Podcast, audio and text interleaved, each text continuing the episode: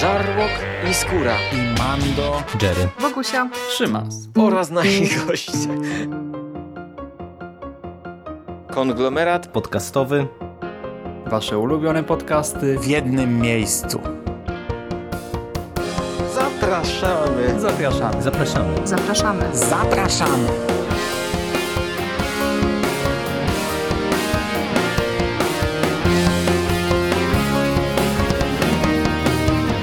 Witam w konglomeracie podcastowym, czyli na platformie, która zbiera wszystkie Wasze ulubione podcasty w jednym miejscu. Po tej stronie mikrofonu Szymon Szymaś-Cieśliński. Cześć i dziś chciałbym omówić dla Was pierwszy epizod Szkoły Zabójców i podzielić się moimi pierwszymi wrażeniami. Deadly Class to adaptacja komiksu Ricka Remendera. O tym samym tytule twórcami serialu są e, właśnie Rick Remender i Miles Orion Felsot. Producentami wykonawczymi, co każdy podkreśla, są bracia Russo. E, co ciekawe, bracia Russo są producentami całej masy produkcji w ostatnim czasie, więc e, nie łapę za bardzo, dlaczego ludzie tak się tym jarają, no taka ich praca. No. Reżyserem jest Lee Toyland Krieger, który reżyserował też kilka epizodów Riverdale, a ostatnio produkował Sabrinę i to w sumie no wszystko współgra ze sobą, bo Deadly Class też jest opowieścią o młodzieży i w dużej mierze dla młodzieży, co rozwinę za chwilę. Akcja serialu rozgrywa się pod koniec lat 80. w San Francisco. Głównym bohaterem jest Marcus, Chłopiec nie ma lekkiego życia. Stracił oboje rodziców w wieku 9 lat na skutek ustawy podpisanej przez Reagana. Masa psychopatów została wypuszczona z placówek medycznych, z placówek zamkniętych i jedna wariatka, niejaka Barbara Selinger, napadła na rodziców Markusa i zamordowała ich na oczach chłopca. Akcja serialu toczy się kilka lat po tych wydarzeniach. Chłopiec uciekł z ośrodka, w którym opiekunowie robili dzieciom różne złe rzeczy i żyje teraz na ulicy, trzymając się grupy bezdomnych. Nie radzi sobie najlepiej, no ale wiecie, jakoś tam przeżywa dzień za dniem. Przygnęła do niego też łatka młodocianego zabójcy i przez ten fakt trafia na radar wysłanników mistrza Lina. Mistrza Lina, który prowadzi szkołę dla młodych zabójców. Ostatecznie Marku zdaje się zwerbować i trafia na teren szkoły jako jeden z jej nowych uczniów i my obserwujemy jak stawia czoła nowym wyzwaniom i swoim nowym kolegom. Fabuła ta, jak słyszycie, jest pozytywnie zakręcona czy wręcz trochę pojechana. Intryguje, ale zarazem każe się traktować z przymrożeniem oka. Serial nam mówi wprost, e, widzu, wychilluj, wyluzuj, e, nie traktuj tego wszystkiego zbyt poważnie, zabawimy się troszkę. Świat przedstawiony jest przerysowany. E, sama szkoła również i to dość mocno. Już na starcie widzimy, jak to wszystko ma funkcjonować. Nie widzimy, że ta szkoła to jest pewien system. Znaczy z jednej strony szkoła jak szkoła, tak wredne dzieciaki, które robią sobie na złość nawzajem, ale tutaj e, mamy uczniów podzielonych na grupki, które prawdopodobnie będą się właśnie zwalczać nawzajem. Widzimy outsiderów, czy to z wyboru, czy z przymusu, nazistów, jakuzę, meksykańsko-hiszpański kartel, e, czarnoskórych gangsta i kilka innych e, zbitków uczniów. Te podziały jak słyszycie, są tak stereotypowe, że głowa mała, tak? Są stereotypowe do bólu. Y, nasz bohater jako świeżak, czy też według nomenklatury serialu Szczur jest bezpartyjny, jest pomiędzy tymi wszystkimi grupami, musi sobie radzić na razie samodzielnie. Później zakładam, że będzie sympatyzował z tą czy z inną grupą.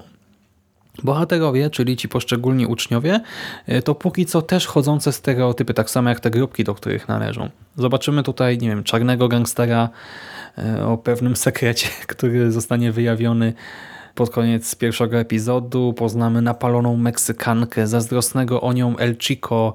Na ekranie pojawi się bezwzględna, nieugięta w wykonywaniu poleceń dziewczyna z Jakuzy.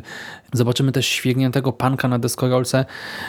Widzicie, no to jest dość wybuchowa mieszanka, tak? Dość e, nieprzystające do siebie charaktery, ale no to ma wady i zalety, bo z jednej strony sprawia, iż ten cały świat przedstawiony żyje, jest kolorowy, y, dzieje się tam całkiem sporo, ale to niekoniecznie jest grupa bohaterów, którym chciałbym kibicować przez jakiś dłuższy okres czasu. Gdyby to był film, no to na te dwie godziny myślę spokojnie można by się z tymi ludźmi zżyć, ale jeżeli to będzie jakoś wielosezonowy serial, no to nie wiem, no na razie to są postacie sprowadzone do dosłownie jednej, dwóch cech i to mi troszkę nie leża do tego e, to całe nadęcie tej szkoły, nie? że tam właśnie każda grupa to tak patrzy na innych z podełba albo znowu z góry i tak wszyscy się obnoszą z tym, e, co to nie ja, no to to też, e, nie, mnie to troszkę na razie się gryzie, irytuje mnie.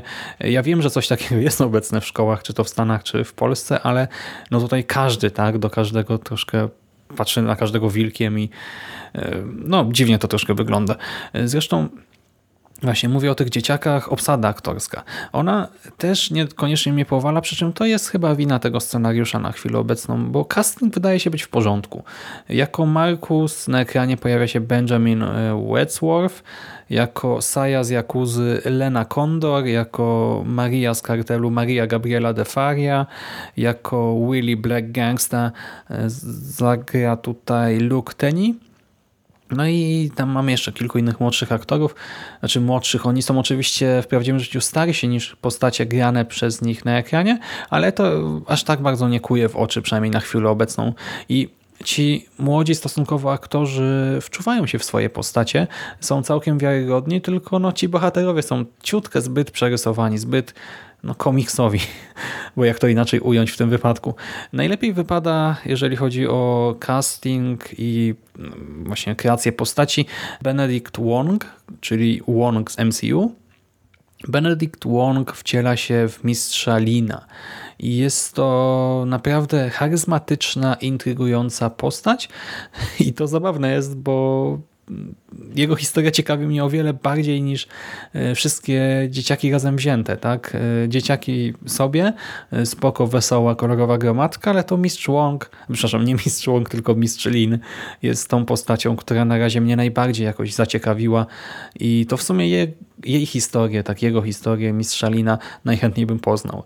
Warto również zauważyć, że na etapie promocji serialu dość mocno podkreślano jego docelową brutalność, a póki co wcale jej nie widać. I to nie chodzi o to, że to jest wada, po prostu chciałbym podkreślić, że Deadly Class na etapie pierwszego epizodu wcale nie epatuje przemocą. To znaczy ten świat jest brutalny. Tak, my obserwujemy e, bezdomnych, e, wariatów mordujących rodziców, chociaż to akurat jest komiksowo w miarę zrobione e, i potem tych docelowych zabójców młodocianych, ale przemoc ekranowa to w dużej mierze tutaj są dwa złamane nosy i zmiażdżona czaszka, przy czym zmiażdżona poza kadrem. I to nawet nie tyle nie chodzi tylko o to, że kamera nam obrazuje nie y, same obrażenia fizyczne i tę rozpadającą się głowę, a osobę z obuchem, która po prostu bierze zamach, ale dodatkowo w momencie uderzenia nawet nie wiem, czy był dźwięk. Możliwe, że dźwięk był, ale ekran się zaciemnił. Właściwie nagle widzimy tylko czarne tło, e, więc e, no, tej przemocy wcale tak dużo nie ma. Czuć za to, co było dla mnie jakimś tam zaskoczeniem, humor. Bo niektóre sekwencje są całkiem zabawne, na przykład dialogi dotyczące Mrocznej Phoenix czy X-Men, albo bycie pacyfistą pozwoliły mi parsknąć śmiechem i to takim szczerym śmiechem.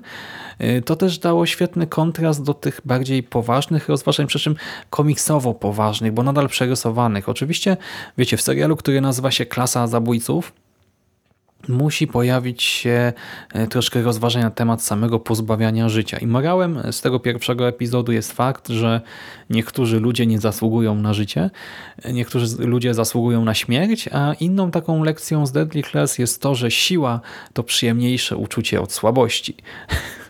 Mm, piękne lekcje, piękne morały. Znaczy, słyszycie, no to podkreśla tylko jeszcze bardziej ten tę komiksowość, tę, tę hiperbolę, e, to przerysowanie. I dlatego e, no ja na chwilę obecną nie czuję się do końca przekonany. Znaczy, e, w sumie ta historia wydaje się w porządku, jako taka ciekawa, wybuchowa, mm, troszkę odmurzająca może rozrywka. I myślę, że w komiksie to się naprawdę musi sprawdzać nieźle, ale w serialu no nie wiem, mam mieszane uczucia. To jest niezła produkcja rozrywkowa, to jest nieźle zrealizowane i wydaje mi się, że młodym odbiorcom powinno się to podobać, ale ja tu widzę tylko ten potencjał na taki odmurzacz, e, a niekoniecznie na serial, który bym śledził jakoś z większym zaangażowaniem, zainteresowaniem, w napięciu go oglądał. Dlatego raczej nie będę do niego wracał na bieżąco teraz, gdy będzie się ukazywał, a być może po prostu kiedyś nadrobię cały sezon. To nie jest tak, że wam go odradzam, e, po prostu to nie jest coś, czego teraz szukam. Jeżeli chodzi o serial, absolutnie nie. I to już wszystko ode mnie na dzisiaj. Trzymaj się ciepło. Do następnego razu. Cześć.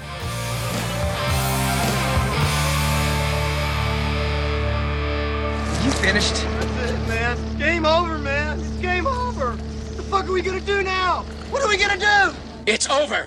Nothing is over! Nothing! You just don't turn it off!